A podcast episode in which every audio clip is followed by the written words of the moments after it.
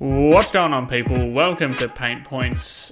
As usual, I'm your host, Jake Painting. This podcast is proudly brought to you by the SB Nation Podcast Network and the Canis Hoopus family. Today, I'm back with another crossover show with Dylan and Chilanga from the C&D NBA show. We recorded this just before the, the preseason game this week.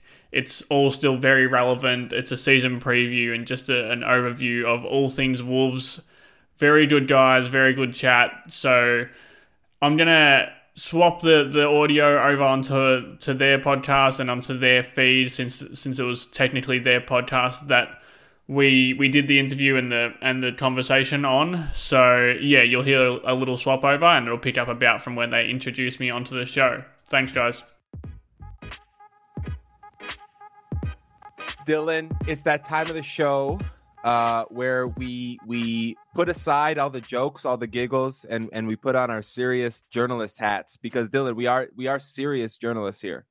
I'm a 100% serious journalist. I am so serious that I had my headphones off. Chilinga can't see me right now because my video's off, but I have my headphones off. I just shut the doors in my house so that I could record. Did I miss anything or did I come in right at the perfect time? Oh, that was perfect, Dylan. I was just letting everyone know that we are serious. We've got all the scoops, unless that scoop's name is B. Uh, and you know, we uh we take our our jobs very seriously and and you know, um we are hey, we are hey, experts hey, when it comes to the Timberwolves. Hey, Scoopy, X work is work. Just so you know, I I support you and your Cash App tendencies. And uh, because we are such serious journalists, we are bringing on one of the premier Timberwolves analysts.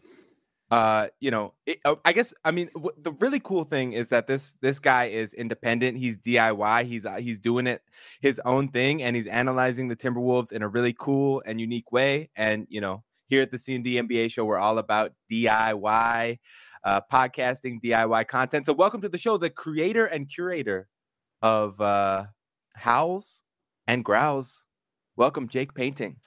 Thank you, thank you. Uh, I, I promise I didn't pay you to give me that that awesome intro, but I appreciate it.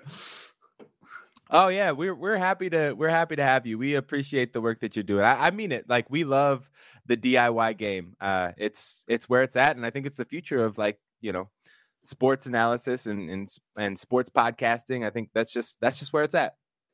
Yeah, I, I think so, and I, I, appreciate the the kind words seriously because yeah, it's it's a tough game to kind of get into, and I'm still only just got my foot in the door, but I'm having fun doing it, and hopefully the team can can give me some some love back and give me some good content to write about because I don't know how much more Gersson Rosas cheating scandals I can I can write about. Oh man, that's all I live for right now is thrust the pro sauce. Have you heard thrust the pro sauce yet? I have. I, I've I've embodied it in my in my daily life. I love it. uh, Jake Painting out here living thrust the process, uh, thrust the pro sauce. Excuse me. Um, yeah, don't tell don't tell my, my partner that. With, well, it, it stays here. Don't worry. Uh, well, welcome to the show. How is uh, you know you were you were at Canis previously, right? Yeah, right, yeah. Okay. And how how is the uh the break, the independent thing going for you? Uh, yeah, good. It's a, it's a grind. Uh, I think once I started taking people's money, that I I promised them a service, you know, so I have to live up to that. And yeah. and yeah, even when the content is slow or when I don't feel like opening the laptop, um, I have to do it. And, and but I am enjoying. It. I'm really enjoying it. You're like Captain Nemo with these deep dives over here. He's got like Bolmaroitis over here. He's 20,000 leagues under the ski on the deep dives. It's amazing. Like the amount of effort that you put into just watching random Spanish film and it, it's I'm not proud. I'm not proud of that. I'm honestly not proud of how much Spanish as, second league I watched. Uh, as well as you shouldn't be, but none of us are, are proud. We are Timberwolves fans, and that is the way it should be. yeah. Yep. That's how it goes. I guess I'm curious. Like, uh, tell us a little bit about your, your journey to Timberwolves fandom, because obviously, like, you are in Australia, not Minnesota. So, so mm-hmm. what's what's the what's the history there?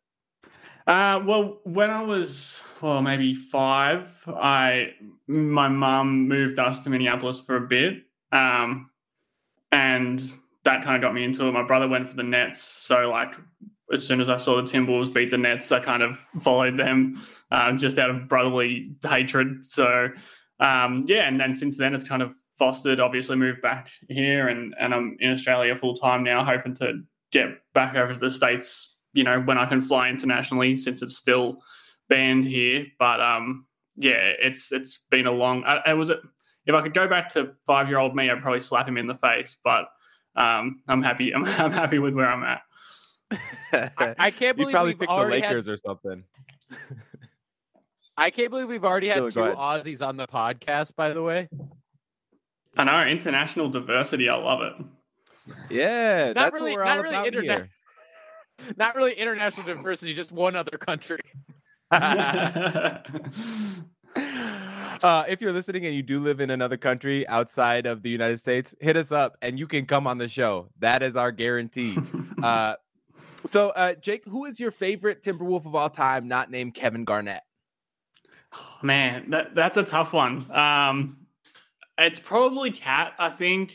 I, I think. I think Anthony Edwards is going to come and take that mantle pretty soon. Um, shout out to Nikola Pekovic. He was always like a you know cult favorite of mine, and and now he's like a Russian drug lord, or so like that only increases his his standing in my mind. But yeah, I think it's probably Cat. Like there's just not that many to choose from. Good, really good players, especially, but definitely like your your Pekovic's and Alexei Shved and Ricky Rubio. I'm a, I'm a sucker for an international guy as well. So, mm-hmm. but I, I'm going to go with Cat until and probably Anthony Edwards at the end of this season. But let's stick with Cat for now. That's a great. You know, Dylan. I always ask this question to our guests, but I, I guess I don't really know your answer. Who's your favorite Timberwolf, Dil- Dylan? I gotta go with the actual gangsta, Darko Milicic, the cherry farmer. oh, we're done. We're in the weeds now. Yeah, Just that is kidding, a just- dark horse favorite Timberwolf, or it's a white horse favorite Timberwolf, really. Uh, white savior. Yeah, I'm a I'm a I'm a Shabazz Muhammad fan myself. I like. Oh I- no! I was oh all in on no! him. I was all in on him when he scored 31 against the Golden State Warriors. That was like the best day of my life. Oh, Shabazz Muhammad turned Uh, down what 48 million and played about 13 games after that. I know. I feel bad for him. That was Tough. really tough. Kalenga has one Shabazz Muhammad shoe. I do right here. I could grab. Oh, it's in one. the office and everything. Uh huh. You, it, it's not Size even 15. paired. Is Nope. it paired? It's not But even is paired. Is that his? Is that his actual shoe? I don't. I don't think he ever wore it, but he did sign it. So you know, that that there's counts. something. you ever worn it? Have you ever balled with it? You need to ball with it. That's what you got to do. it is three sizes bigger than my size. So I don't know if that's gonna That's work actually- for me. That's actually impressive, though. Only three sizes. Uh, Yeah, hey, I'm six foot four, so you know, it's, it's, I got I got decent sized feet. All right, Jake, let's stop talking about Timberwolves of old. We're here to talk about the Timberwolves of now, the current Timberwolves. Uh, we're we brought you on to do a Timberwolves season preview because we couldn't think of anybody better to do a season preview for the Timberwolves. I think the first question before we we get on to anything, are you pro or anti Ben Simmons on the Minnesota Timberwolves? Oh, uh, I'm I'm pro Ben Simmons on the Timberwolves. I'm anti long-winded discussion that never seems to end about him. But I'm, I think I'm completely over it by this stage. Like every piece of news we get is the exact same piece of news we got three days ago. But like if Ben Simmons was on the Timberwolves tomorrow, I would be extremely excited. So yeah, I would say I'm pro Simmons. Are, are we pro Simmons on this podcast, or am I walking into the Lions den? We are the most Oh, post we are Simmons so podcast. pro Simmons. Yeah. in All the right. All right. Good. Timberwolves Good. Good. stratosphere. Like I, I, I, I get, I get it, and also from an Australian perspective, I mean, he's quit on you already in your life, but Oh yeah, um, we already I we saw- know all about this. This is nothing new for us. uh, Dylan and I are so pro Simmons that not on pod. This is I'm this is breaking on pod. We've never talked about this on air before, but we would we would be willing like if Anthony Edwards had to go for Ben Simmons, like Oh, oh no, oh no. Like, don't say it.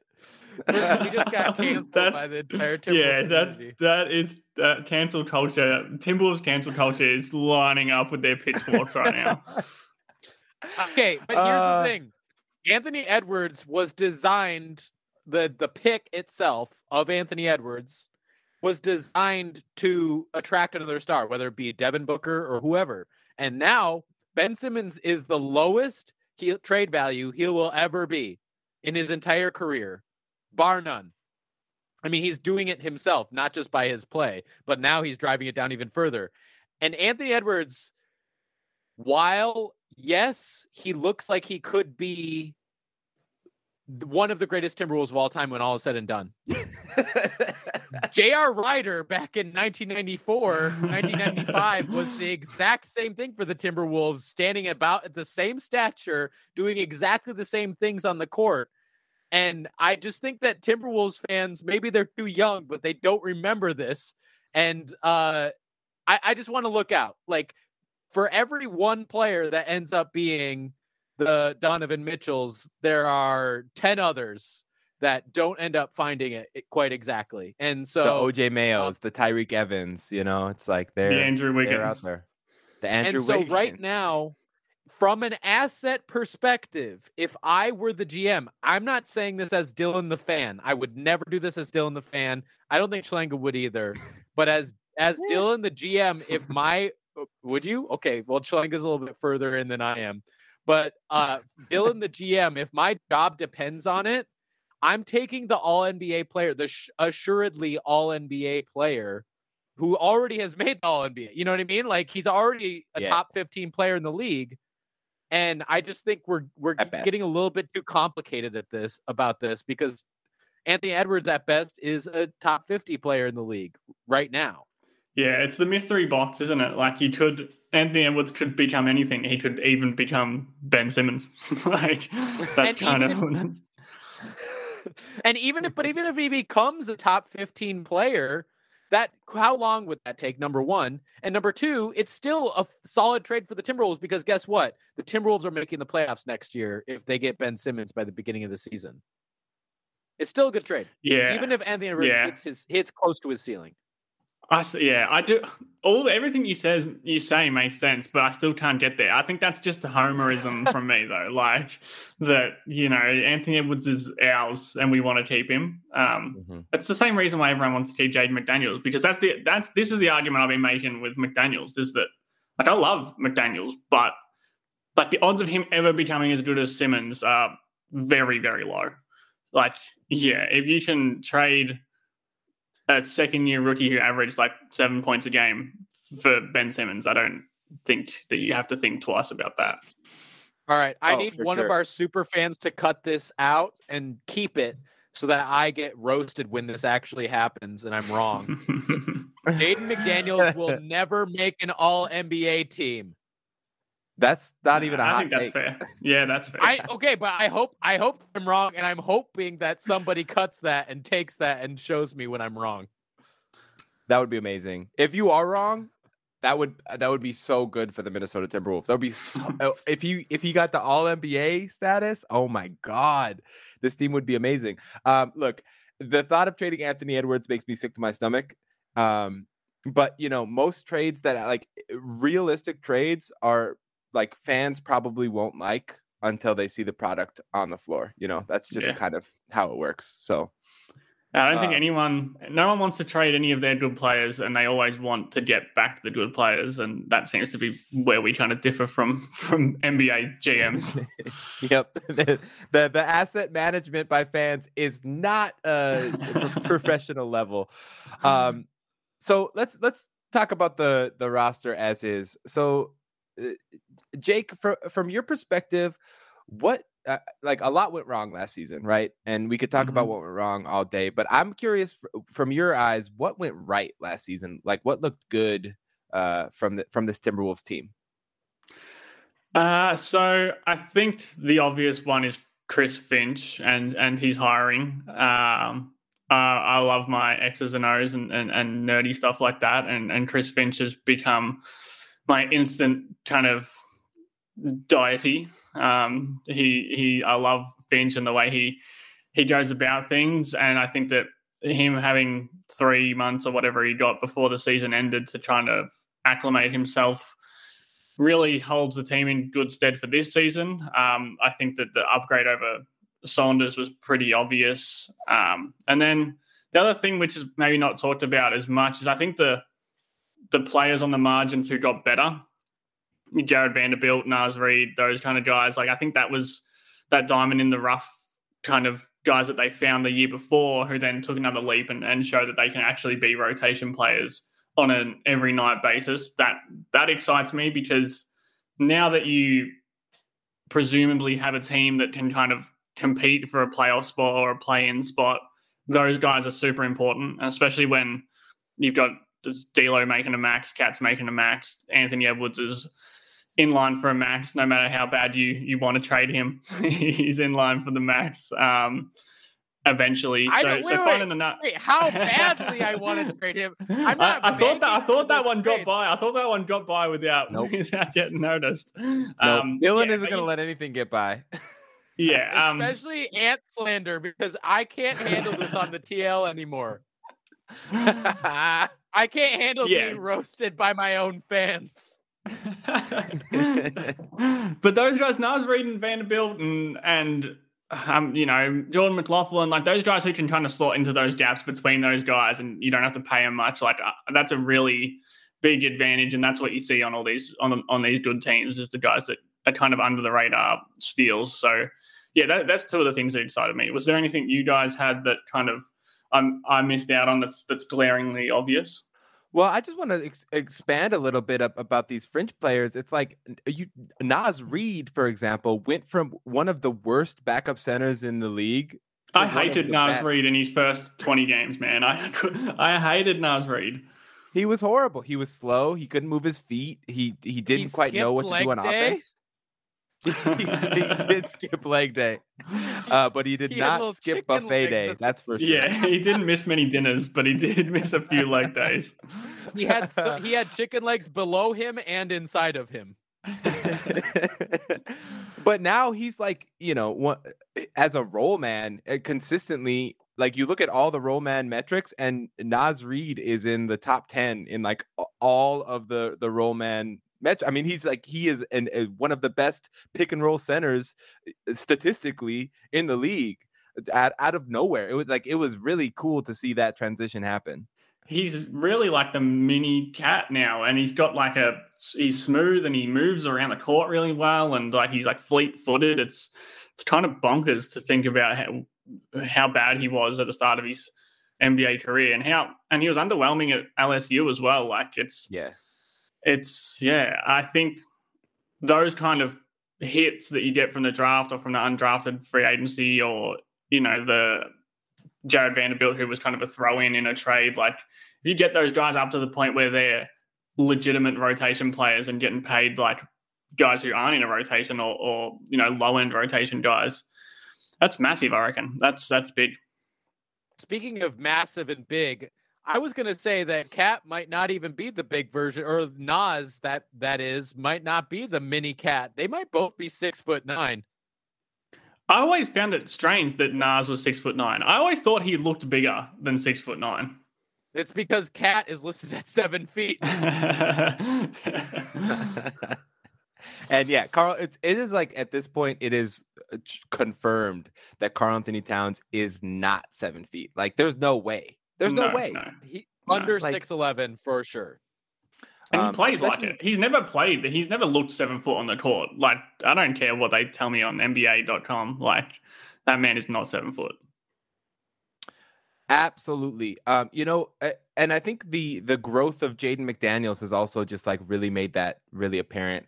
Um, and that's uh, that's another thing that really gives me hope for the Timberwolves' future is that both uh, Anthony Edwards and Jaden McDaniels, even though you know they're neither are a sure sure thing as we've discussed, but like they both showed signs of being really really good.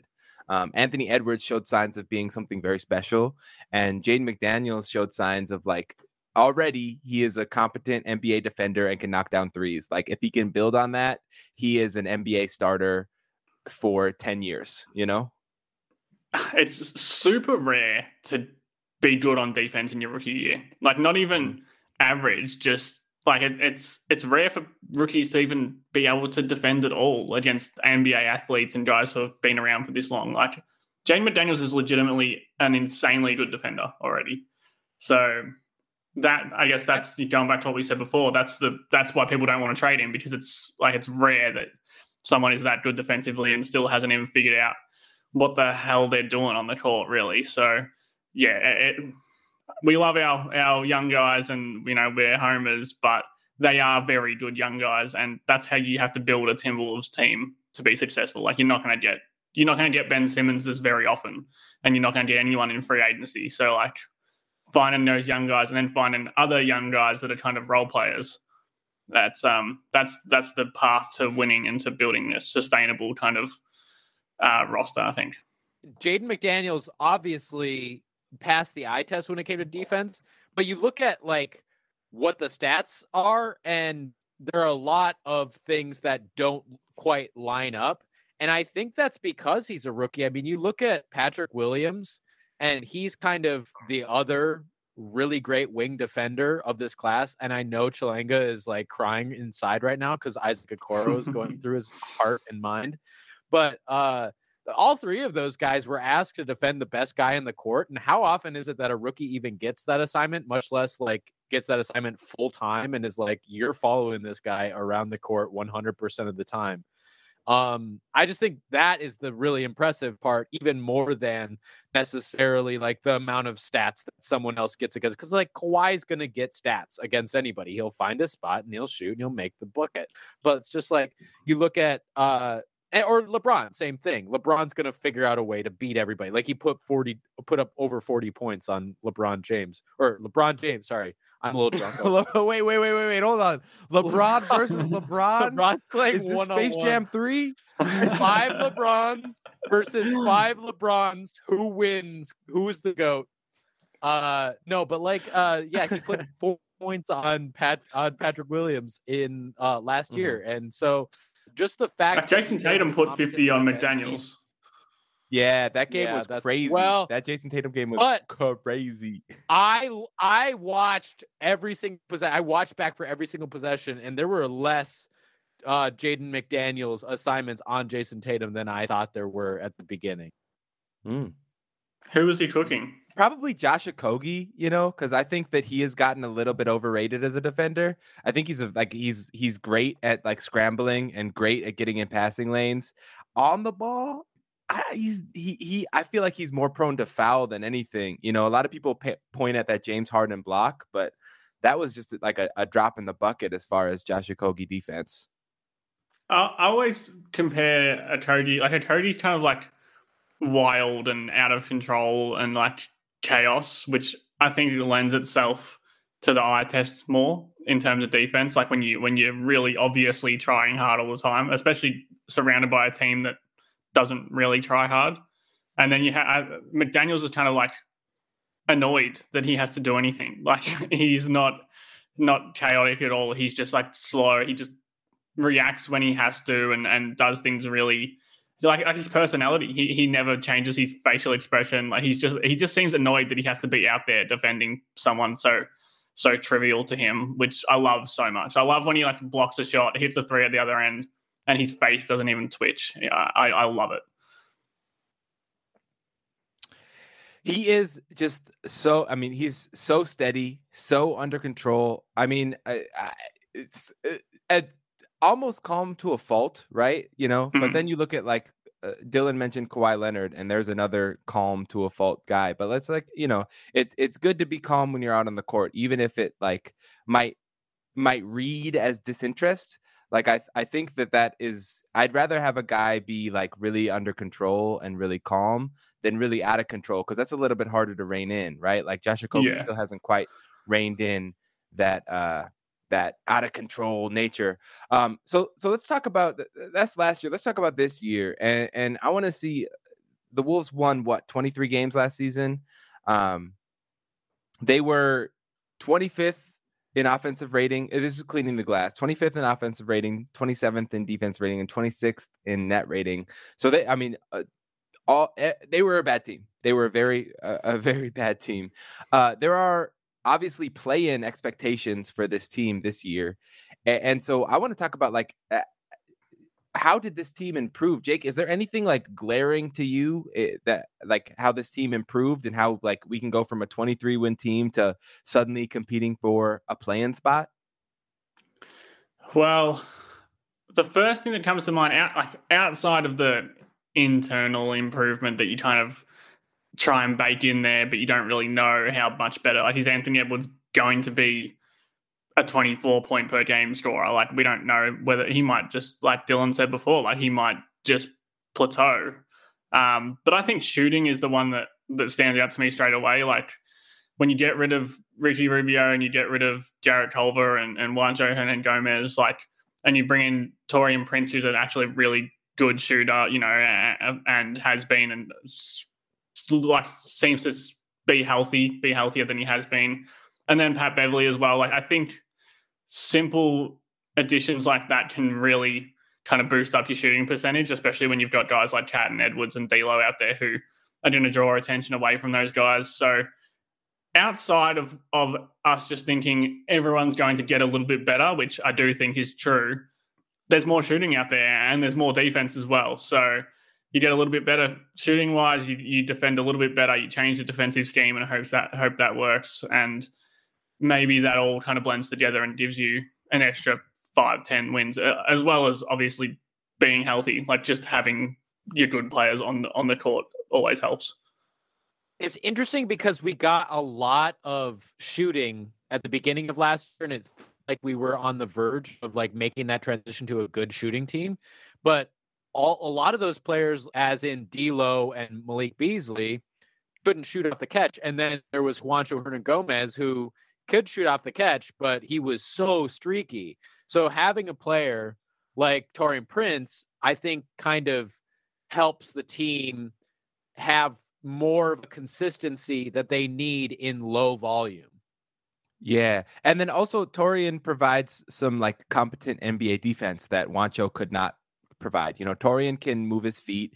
He's got like the the prototypical three and D wing body. I mean, I, I, I don't know. I haven't watched much tape of him, so I don't know if he is, is really that good of a defender. But like, just physically, he looks like a better defender than Juancho does. Jake, have you have you watched much Taurean Prince film? Do you do you know much about his his defense? I've I watched a I watched a lot from this past season, and he was streaky defensively. Like I think he's better than Juancho. Juancho was so bad defensively. Like yeah. it's a it's a low bar, man. It's a low bar to get better to get over that. But like I think he's better. Like you said, he's just more suited to kind of play up or down a position. Like he can guard fours at an okay rate, and then he can guard threes at an okay rate. And if, as long as he's not having to guard the star player on the other team, if he's just guarding a guy who's the fourth option on another team, I think he'll be he's absolutely fine and, and definitely better than Juancho. And then like he just like like Dylan said, like just knock down shots. You don't need to they don't need to dribble off like shoot off the cat off the dribble. They don't need to do anything out of the ordinary. Like if you stand in the corner and you can hit shots consistently, even if you're not involved in three, four, five plays in a row, if you can knock down that shot when it comes to you, like that's just so valuable, especially when you're playing around Cat as a post up player or, or Anthony Edwards as a guy who's going to get downhill. Um, yeah, but but to answer your question, I think he's okay defensively. I don't know if he was better before that. I know he said how how bad his ankle was and and how he'd been struggling to even get up and go to the bathroom at night. So maybe with a bit more kind of flexibility in that ankle, he might mm-hmm. take a step back to to where I kind of assumed that he was with Atlanta back in the day when he was really billed as like a a premier kind of three and D guy. Yeah, you know, a, an ankle is a real important part of defense. Uh, so and, and the body, just walking around, yeah. like the mm-hmm. ankle is just a, not an important part of of the human anatomy. Yeah, tr- truly, uh, truly. Uh, I, I want to just backtrack to what you said about I- internal improvement, right? Like, I think, like, oftentimes, uh, w- the thing about the Wolves is that everybody on the Timberwolves had a bad season last year, everybody except maybe Malik Beasley. Malik Beasley had a pretty good season when he played, and then he was on suspension, and then he got hurt, right? But he he had a career season as far as numbers. Everyone else had a bad season, and so when you think about internal improvement, it, it's not just about like people getting better. It's it's players playing up to their normal standard. Uh, Yeah. which which did not happen last year. I think about a team like the New York Knicks, where Julius Randle and RJ Barrett just like shot the lights out from three and from the mid range, and it's like realistically, that's going to come back to to earth, and that's going to regress a little bit. Whereas with the Timberwolves, like the the expectation has to be that uh, you know everyone's going to get back to their standard, which is much higher than a 23 win team that we saw last year. And I think that starts with Cat. Uh, Cat didn't have a bad season in terms of NBA season. Like it was still well above average compared to an NBA player. But for him, like you said, like that wasn't a great Cat season, especially with his shooting inside the arc. I still, I think he still shot around like thirty nine percent from three on on high volume, which is always going to be there with him. But like he couldn't hit a hook shot. He didn't shoot a left hand hook shot for like 40 games after that injury. Like that kind of goes under the radar. I think like he did not use his left hand for Mhm. 75% of the season. And uh, you know, you get that back, get a little bit more more space in there and better plays to get him open with Finch now kind of being able to, to sink his claws into the team a little bit more. I, I think if Cat if Cat improves back to, I, I think Cat has a chance to yeah go that extra step, get back to where he was, and then take another extra little shuffle above that. Um, D'Lo was terrible for large portions of the season. If he gets back, I don't think he's going to be like all star injury replacement D'Lo, but if he's just like you know the in between that and what he was last season, like that's a massive improvement. And then Edwards is the wild card for me. Like I've said it before, I think that this whole franchise is tied to Anthony Edwards. Like if he ends up just kind of staying where he is, or or he's not that player that we saw in the second half of the season, then shit's gonna get bad real quick. You know, like Yes. But I don't know he- if you but if heard. I don't know if you heard, but he's the best defender of the league now. yeah. And Chris Finch has never lied, which is actually the truth. I actually what the fuck is that? What is that narrative? I don't understand where that came from. Chris Chris Finch. I'm pushing it though. I'm pushing it. I'm pushing it at all costs. I don't care. I'm leaning into the narrative. This guy has been in town for like less than nine months, and all of a sudden he's like, he is is honest Abe over here. He never tells. a He's lie. never lied. He's never lied. The only man, the only man that he's associated with was caught cheating on his wife no less than two weeks ago. Like. Trust the Finch. Oh my god! I think I, I'm look. I'm all in on it too. Like the the Timberwolves Twitter positivity train. It like it it feeds my soul, and also like I'm ready to just be I- like I'm. I try to be realistic and like look, Anthony Edwards. eh, He might make a step forward this season. He better t- take a step forward this season, right? Like he Mhm. probably will, but I don't think he's gonna come out and be some all all defensive type player, you know, because he he's not that. He he's got uh, like a, a lot of really great physical tools, but he just doesn't have the technique. He doesn't have the like uh, constant focus, especially like off ball. He he falls asleep a lot. Um, so I just I just can't see him coming out and being like Yeah. a real plus defensively. Let's see what happens when they go full court, full speed. I I won't believe it until the first game of the regular season. Oh no, I the twentieth game of the regular season. Yeah, give us twenty games.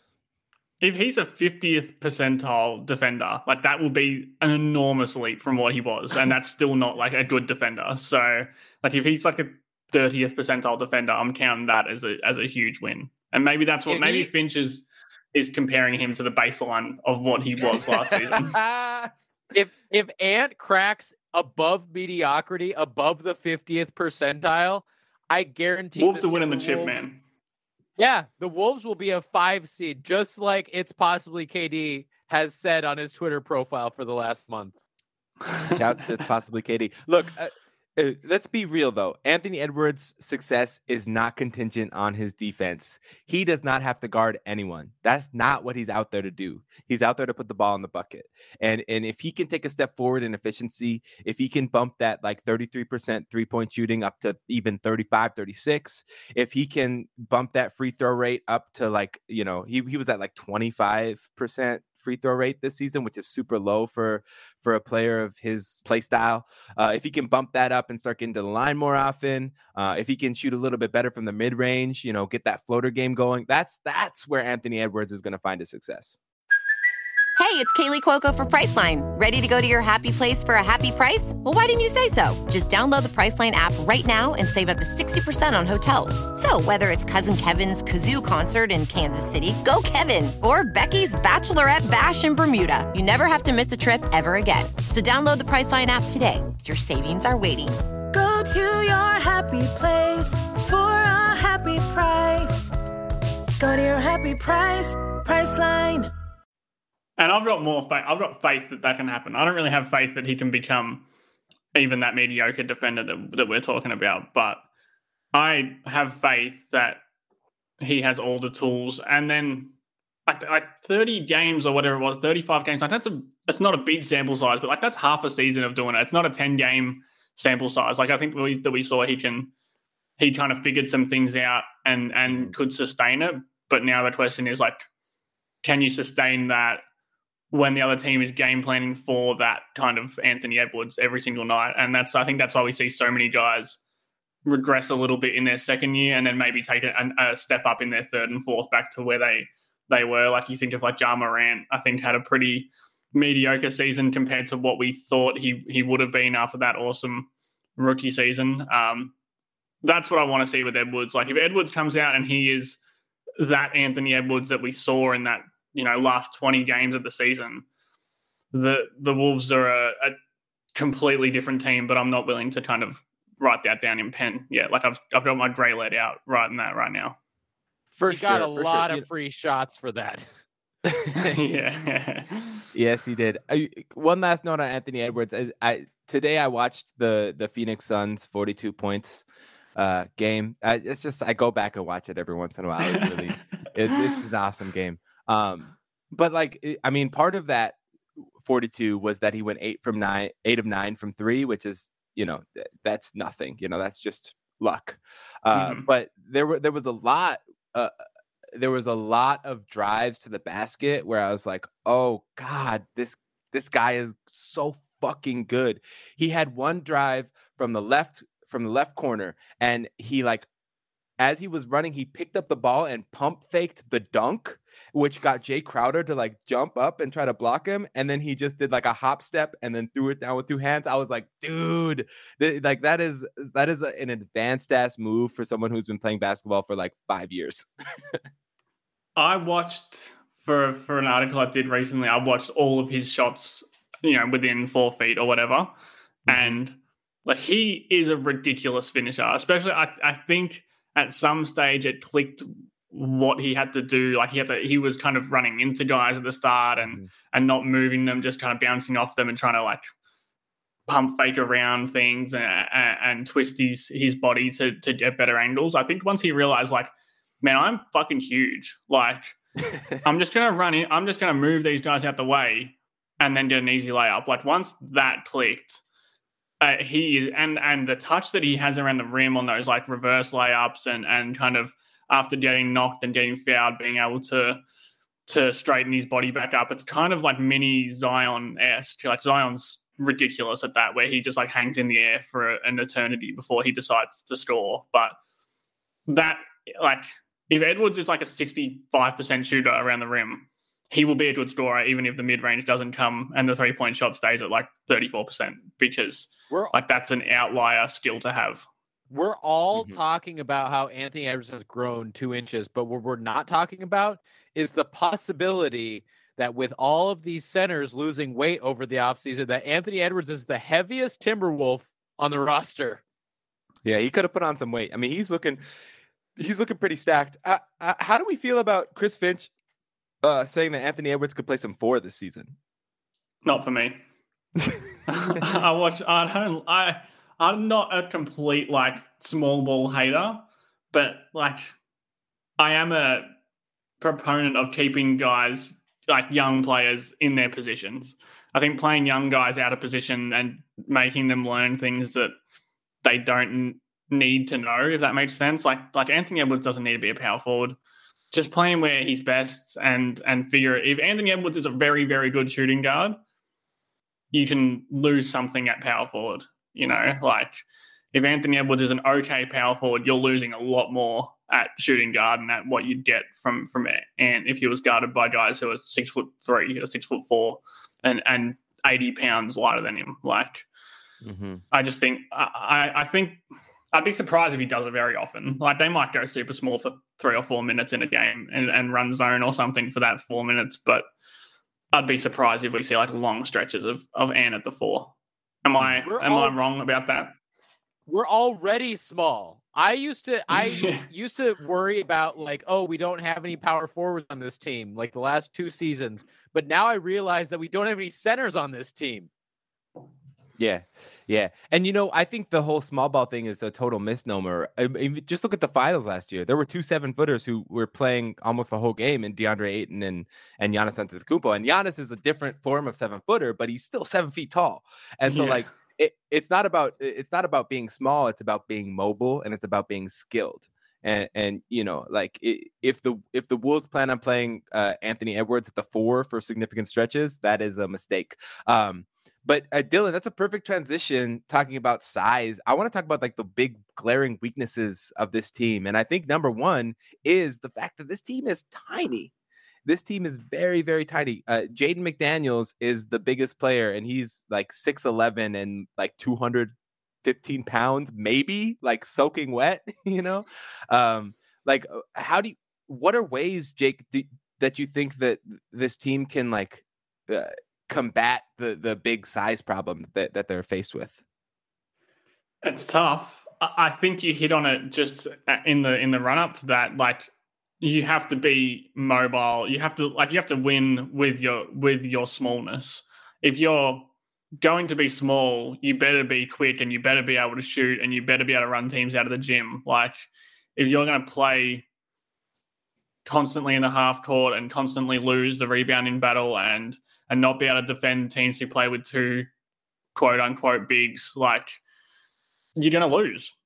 So I think that that with this team, the best option is that's why I love love a guy like Vando because like if Jaden McDaniels is your three, he's still not going to get get on the boards very often. He's still not going to really do many big man things. But like if you have a six foot eleven small forward, you just feel bigger, better, bigger. You feel longer. Like you can still play fast and you can still kind kind of try and shoot teams off the floor, but you aren't this tiny. Like you don't have Anthony Edwards at the four. like if you you need to have you need to have some size out there. I, I think it's I still think it's going to be something in in two months when we're back here talking about it, talking about this team. I don't think that we'll be saying, "Well, I remember when we thought that was too small?" Like I think that's going to be a problem all season. It's going to be a problem until they get an actual power forward or a center and play cat at the power forward. It's almost like this team is missing a 240 pound, six foot 10 kind of player who, like, maybe they can even distribute. Maybe they're an all defensive type of player. uh, I don't know who you could be talking about, Dylan. I have no idea. Uh, no, but Dylan and I were texting earlier. Ben Simmons solves all of the Wolves' problems. Period. Uh, Oh yeah, but I mean, he just he just does. Um, but can he solve, I- his, solve his own problems? That, that's the question. not that is evidently the question not. no one's asking. Kendall's because Kendall's in Phoenix. Kendall doesn't care about all defensive numbers. Uh-uh. She wants you. You got to put it in with Kendall. You know what I mean? Uh, Y'all gotta score. but, uh, woo! All right. Uh, let let's go. Let's go to you, Dylan. What are some? uh, Is there any other like glaring weakness that you see with this team? It's the biggest weakness. I think we have a realistic chance at 9, 10, and 11 right now.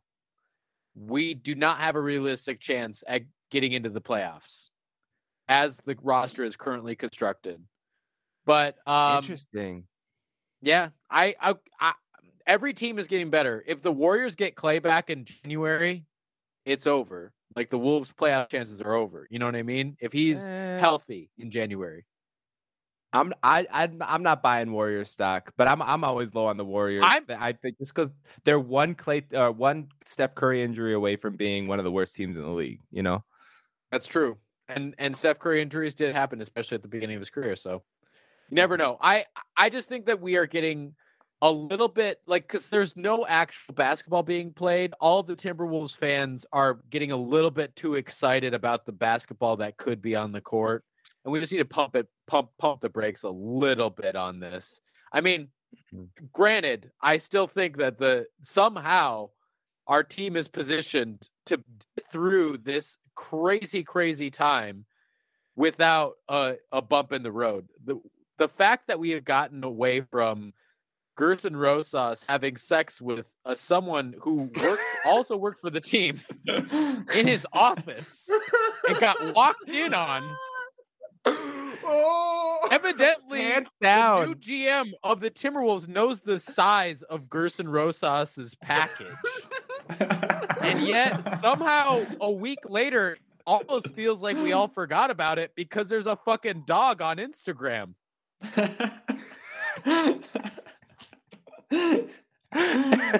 Let's not forget I the mean, Timberwolves are broken. The the Timberwolves Yeah, yeah. organization is broken. I Yeah, love this. that the- Sash. I love that Sachin Gupta's first introduction to his new job was Gerson Rosas' dick. it's, a, it's a good luck living up to that, Ger- uh, Sachin. You know. um, unfortunately, uh, Hillrat could not. We all know that- Of, We all uh, know that Gerson's Sachin has a but- hog.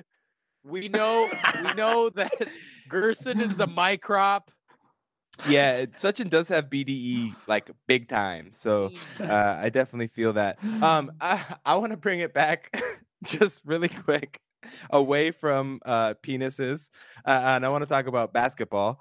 Um, Damn it. I think one one weakness that that like the more I've like looked at this roster and really thought about it is I and, and I extrapolated a little bit about it on Twitter today is like I I'm worried about the second unit creation uh, creation on this team. Um, you know, Patrick Beverley being the backup point guard is uh, not ideal. I was gonna look at the pick and roll numbers from last year for all these all all of the Wolves guards, but I didn't do it unfortunately. But my gut tells me that Patrick Beverley is not the ideal uh, offensive initiator. um, and so that puts a lot of onus on like is like Malik Beasley gonna like have the ball in his hands in the second unit? Is uh Josh Okogie gonna have the ball in his hands? Is Jaylen Nowell gonna take a step to to be like that like to be able to run a second unit? Like I don't know where that second unit creation is coming from. Cat as the Oh. backup point guard. It's very easy. I don't think you can play. You can't hockey sub with this team. I don't think. I think you have to have D'Lo or Anthony Edwards on the floor at all times, and that again depends on how good Ant is at at leading a, a team scoring wise and, and playmaking wise. But if you can get him to mix in with Pat Bev and and and Jo and Taurean Prince and Naz Reid, like if you get him out early and get him back in with that lineup and just kind of let him cook a little bit, like that, I guess would be my solution, or, or do the same with D'Lo.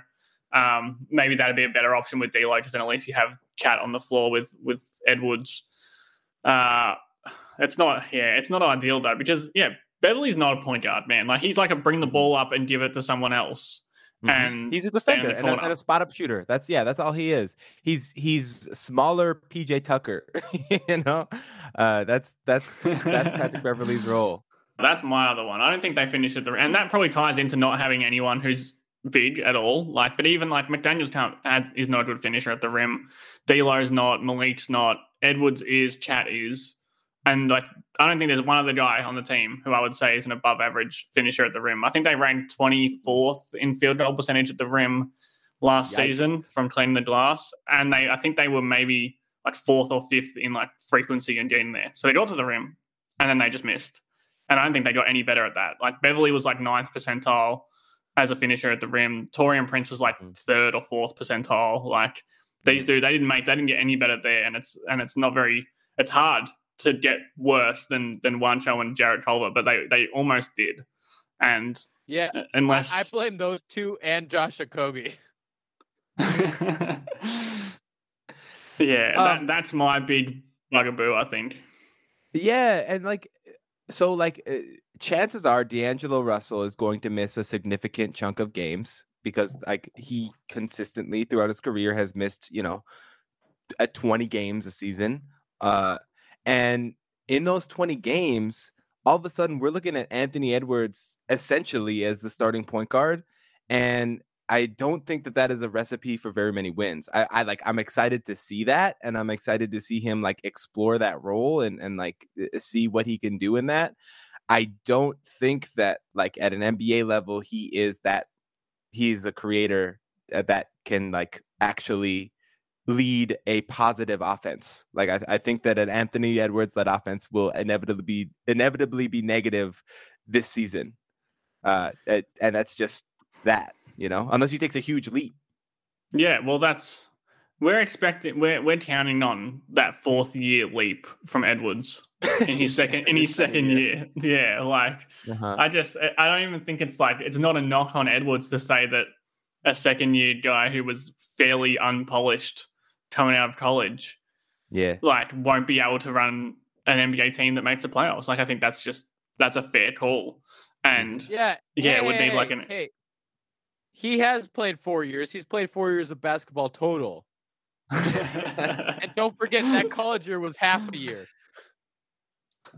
That's true. Yeah. That's true. He's got he's got a lot of experience. I mean, because he's not Luka Doncic. He's not uh, like even Trae Young in his second year. That like that Atlanta sucked, you know. Mm-hmm. and, and so it takes a really special player to like in their second year be able to be uh, the best or close to the best player on a team. Um, and you know, I'm not a big J Mac guy. Like I think he's a fine third guard to like, you know, just like suck up some minutes, but I I I just don't really think that he is I just I, it's it's uninspiring. It, you know, if if he's coming off your bench when when D'Angelo Russell is hurt, and it and it's scary to have so much uh, uh stake uh in D'Angelo Russell. like that that's a tough spot to be in. You know. Yeah, yeah, it is. like the, they're gonna have to have like an outlier year of injuries if they do want to make this playoffs. That I guess that we all kind of have it like the very highest of ceilings for them, because mm-hmm. like Cat, I wouldn't say Cat's injury prone. I, know he's had a bad few years, but like he can't have another bad year. He has to play seventy five games at least. Um, D'Lo needs to play seventy games at least Pat Beverley gets injured for 30 games every year. Like he needs 60 at least. And even then, if all those guys hit the low end of those, they're all missing like 10 games. And that's too many. That's too many. Cat can't miss 10 games. They they cannot survive 10 games. But they we've seen that too often. Like last season, all those good vibes after the first two wins, Cat gets injured and it's like 40 point losses night after night. Like, I can't I can't devolve back into that, man. That was that was depressing. Yeah, it was hard. Um, let's let's move on to like what we what we're gonna see on the court. Uh, day one. Uh, Jake, what do you think is the starting lineup for for the Timberwolves? I hope you two agree with me because I'm very passionate about this. That I'm ready. It's it's D'Lo and McDaniels, Vanderbilt, Cat. Any other lineup yeah. to me, uh, it doesn't make sense to play Malik Beasley, man. It doesn't make. I don't mm-hmm. want to see this team giving up 45 point quarters again. Like, I, I think he's a good player and I think he's a, a, fine bench piece, but like, you need to play Vando and McDaniels on the court. That at least makes up for some of that size deficiency that we kind of have been speaking about. Yep, that's it. That's that. If that's not the starting lineup, I don't know. Like, I'm out on Finch. Like, you know what I mean? unless, unless, like, unless it works. Like, it, there's a if it works, then it works, whatever. But like, that's the lineup that makes sense. Um, it, uh, again concerning because like how many teams in the league would Jarred Vanderbilt start for? Mm-hmm. And then to ask yourself how many playoff teams would Jarred Vanderbilt start for? And and play like 25 minutes a game for probably you know that's like well when he comes out knocking down 38% of his corner threes that that conversation changes all right oh don't tell Dane Moore he, he might be uh he might be a little hurt uh hearing that uh, Dylan, I, I, I assume you agree with that lineup. You feel like that's the the starting lineup day one. I think that Taurean Prince has a chance. I think Taurean Prince has shown more on a basketball court than Van, than Vanderbilt has. That being said, I get where people are coming from. I get the hype. I've never been a Vando fan, but oh, I'd be okay hurts. with that. That hits me in the heart. I'm a Vando stan. I'm a Vando stan, man. I'm sticking by it. I love him. I just I don't think it gives you any uh, more Oh, oh. size. I don't think it gives you any more size than Taurean Prince gives you, especially because I think a lot of what size is on the basketball court is weight, and I think Taurean Prince is just as heavy as Vando, especially at the power forward position where it's like the the biggest. I did an article about this. The biggest difference between power forward and small forward is weight. It's not height. And so when someone's throwing their body at you, what you need is somebody who can stand up in the post and and hold Mm. and hold their hold their ground. So I don't know. I I I don't know if we have a power forward on this team and at the same time, I don't know if we have a center on this team. So like uh I was texting Chalanga about this earlier and I was like, is Naz Reid a power forward possibility in this lineup? But then you don't have a center. So it's like it's almost impossible and it seems almost inevitable that that Vanderbilt, especially after the contract he was given this summer, uh, is going to be the starting power forward for the Timberwolves at this point. Uh, Jake, I want to I want to hear your your Vando defense because I mean we've been we've been skeptical of him here on the C and the NBA show. He I, he's Mhm. kind of won me over, but I want I want to hear where where you're at with him. The the reason I think that he is a suitable power forward, I love it. I, as, as they, I have to differentiate him because I love him because he tries really hard all the time, and I just have a soft spot for guys like that. Like I love a Cody as well. Mhm. I can admit that Cody is not the player I want playing 25 minutes. You know, and I think the same is true Mhm. with Vanderbilt. Um, but I, I love them for that reason that they they kind of real hard hat kind of guys. You know, that that's that's the type of player that that I fall in love with. But the my argument or my pushback that he should start is that I don't I don't think I think what makes you big, to your point, Dylan, I think what makes him big is that he does big man things better than a Prince or a Juancho or anyone like that. Like he rebounds the ball. He was an an amazing rebounder in college, man. Like I still don't think that I don't think we'll ever see him that good because NBA dudes are just bigger. Like, mm-hmm. but he was still a very good rebounder last se- last season. Very good offensive rebounder, which is something that the team needs, and Finch has kind of stated that he wants as well. And then he's a better rim protector. I don't think he's an elite rim protector by any stretch of the imagination, but he's a better one. He's athletic. He can get up above the rim and block shots, contest. His defensive numbers are bizarrely good because I don't think he's that level of a defender, but every single defensive metric has him like top 10 defender in the league, which is so weird because he, I don't think, I never thought that of him watching him. But like the numbers next to Cat are good. Like I think they have like a 107 defensive rating when he plays next to Cat, which is like, you know, top five in the league. And Eva was kind of There- extrapolate. There was one game I remember uh, against the Golden State Warriors where they kept working for the switch for Curry onto Vanderbilt, uh, for, uh, and it was not working. And and JV was just like sti sticking with Steph Curry in a in a way that I was like, what the what the hell is going on? I didn't know this dude could move like this. Uh, to the point where like to the I I, I think that he is a better perimeter. Like I think I would rather have him defending Yeah. point guards than I would ha- have him defending centers. Like he just he's super mobile, super athletic.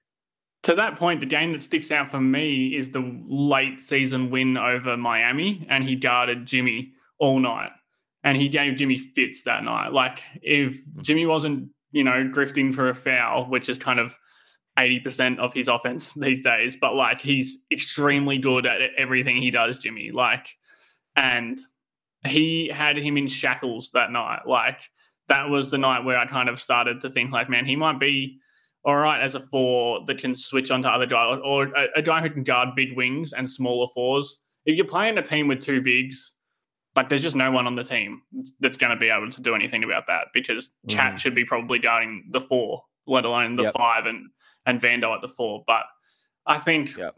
with a limited options, you need some defense, you need rebounding, you need a, a bit of toughness and a bit of energy. He's my option.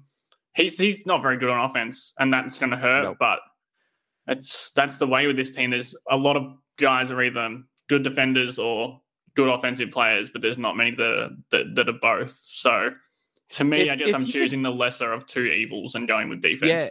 if this season he can take some threes, like last season he didn't even take threes. Like part Mm. of part of the spacing is just the willingness to take the three point shots, whether or not they go in.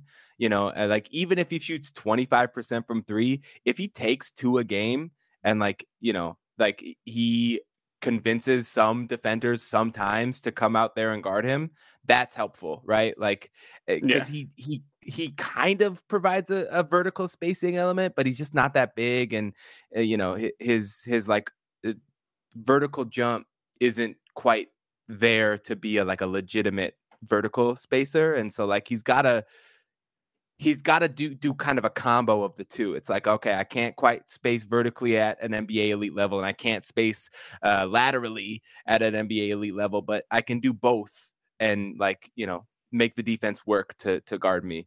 I think that's that's really his his uh, route to success. Um, Dylan, uh, I want to talk about the rotation because like there's so many players on this team and so many players that I like, and and, and I'm not even sure who, who's gonna play. Uh, From your perspective, Dylan, like what are the five most regular bench players on this team?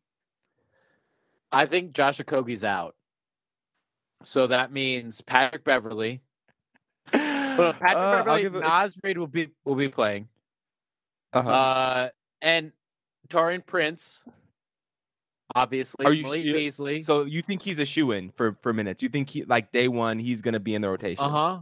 Yeah, because he Mhm. can knock down the Yeah. three point shot and he can knock it down every once in a while, all the time. I don't know what we have beyond that. Jake, who's who's taking that fifth spot? Like who? Because I mean, generally, there's like the Wolves are going to try to play ten players just for for the sake of you know saving people's legs. Is it is it sort of uh, uh, a revolving door of whoever's playing best, or like Mm. who do you think is most likely to take those minutes? So who who we what position do we need really? Like a, a wing. That's a like a small Mhm. forward, I guess. Mhm. Who have we Yeah. got? What are our options here? So Jaylen Nowell Jaylen Nowell, J- Jake or Layman, Jordan McLaughlin. or Jordan McLaughlin. Man, that's Or depressing. your guy, Leandro Bolmaro. Or Bolmaro. I I am I'm a Bolmaro stan as well. Um, I've watched Yeah. too much Spanish basketball to not be, but I don't. I don't think he plays. I. I still, as much as I guess is not popular opinion anymore, I still think he's a point guard. He he's never been anything but a point guard. Um, I Mhm. guess that he's tall enough to be like a three, like a ball handling kind of wing, but I'm not sure how good he is if he doesn't have the ball in his hands, which is a problem for right now.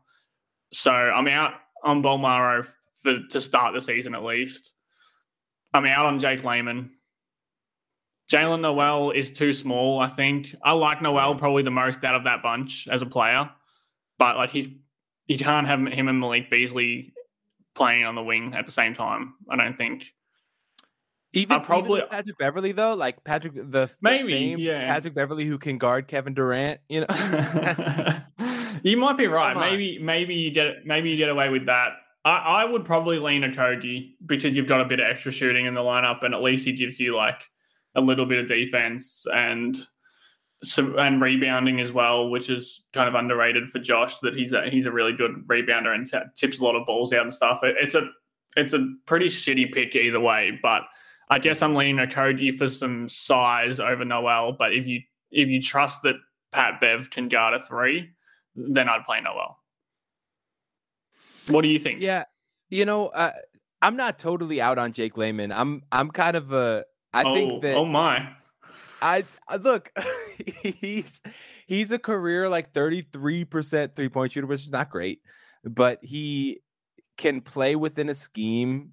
Okay, he's a good cutter. You know, he's got a decent handle. He's got surprising athleticism. Like there's there's like a good player in there. He just has And he's to be in as way.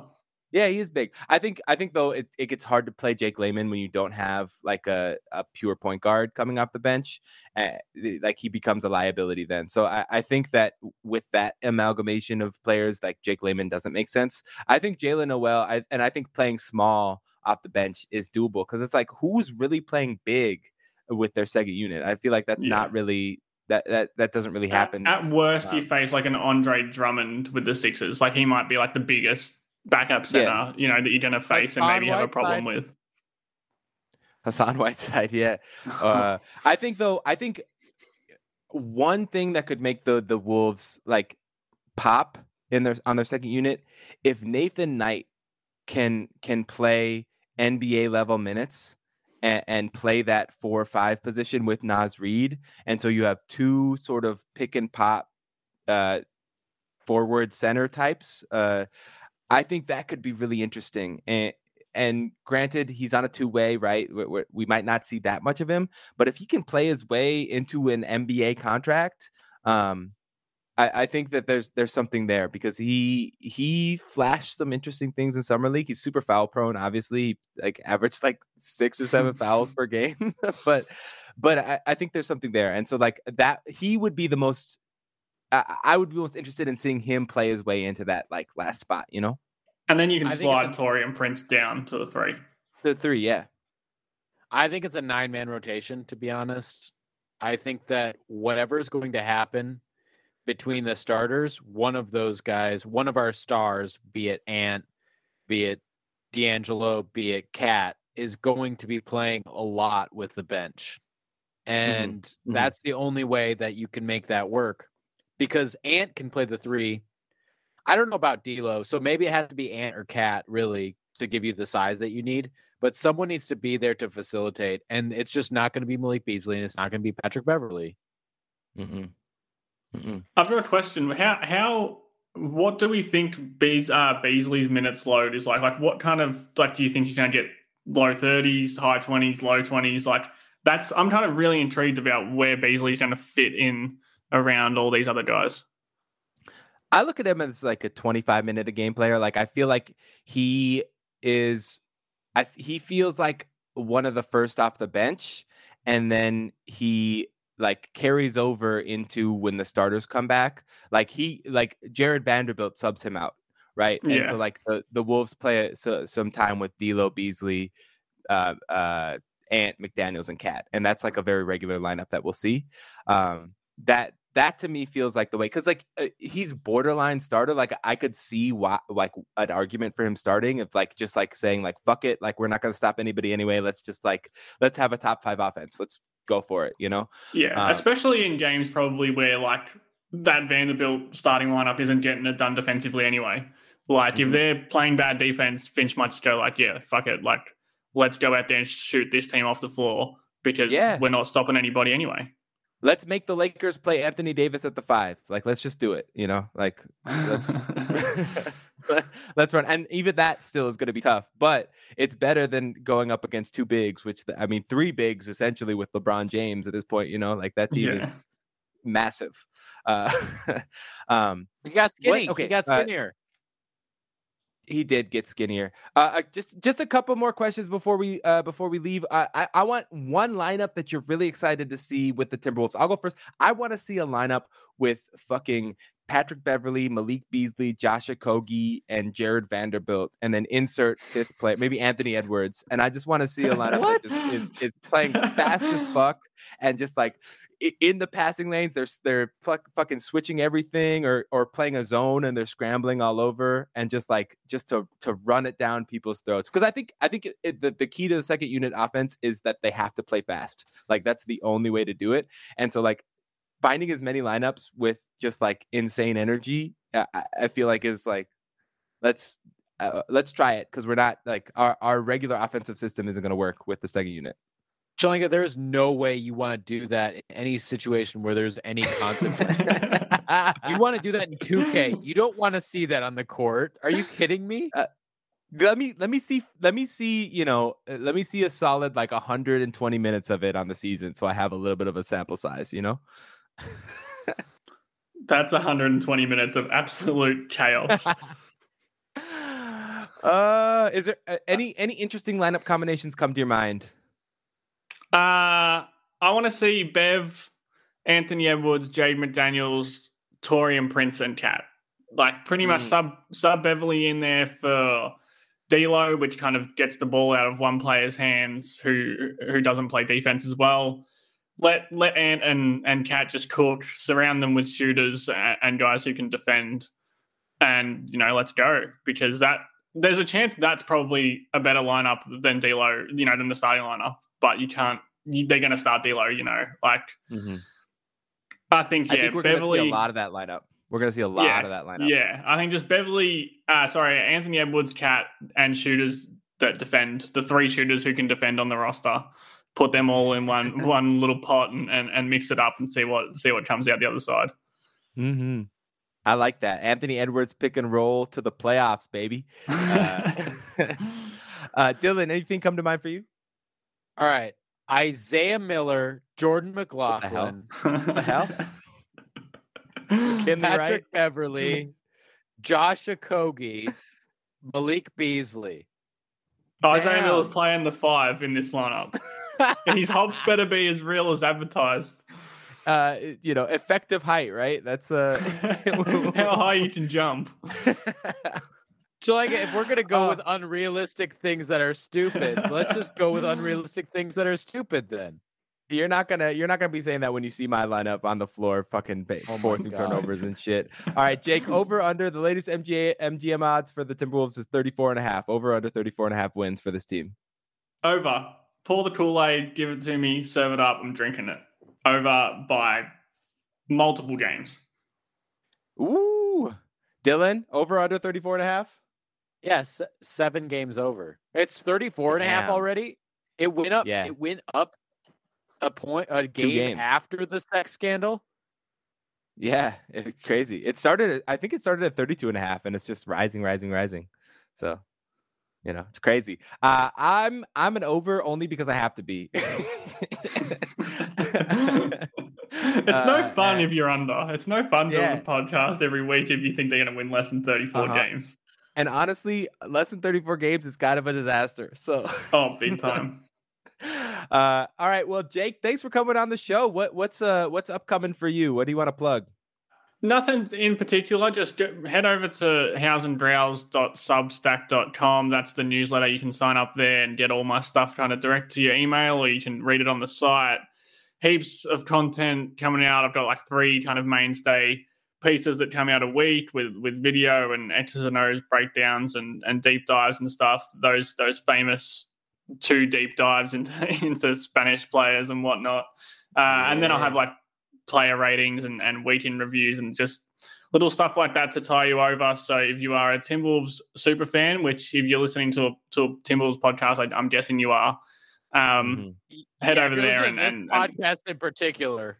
uh, yeah, if you've got through an hour of, of an Australian talking about a team in Minnesota, um, then yeah, head over and you won't have to hear my voice. You can just read my words and and yeah, that that's that's all I've got to plug. And and you Hey. can obviously jump on uh, Apple and Spotify and stuff and type in Paynt Points, which is the podcast as well. So yeah, that's that's all my shameless plugging. But That's P A Y N T points. Yes, Uh, yes. for Jake Paynting. And, and what's your Twitter handle? uh, at, at Jake Paynting. Uh, at Jake Paynting. P A Y N T I N G. Uh, thank you for listening to the CND NBA show. Please head over and subscribe to Jake's Substack. Uh, and while you're at it, uh, go over to Apple and Spotify and subscribe to Jake's podcast. And while you're at it, actually subscribe to the CND NBA show. Leave a rating and review for both five stars uh, or nothing. Just kidding. Any any rating and review helps. Uh, so give it give us anything. Uh, follow us on Instagram and Twitter at CND NBA show. Give us an email at CNDNBA at gmail.com if you want to be on the show. Just Scoopy, let us know. And you yeah, can't be on the show. No. He's you've uh, we tried twice. It's over now. We're done. It's Uh, Scoopy, you're allowed. but Scoopy, not the allowed. Scoop B, the Scoop B beef, Twitter beef is my favorite content. uh, I'm not gonna quit. I'm gonna keep on going. You know, one of these days. And he's gonna. I, I think he would actually be such a fun guest. Like I listened to him on a on a recent podcast that I'm not gonna say the name of the podcast. I thought it was horrible. Uh, it was like unlistenable. if I'm being honest. That's hey, Uh, guess what? That's par for the course here in the C and D NBA show. yes, Scoop B, Uh, just bring your book of lies and we can talk rumors.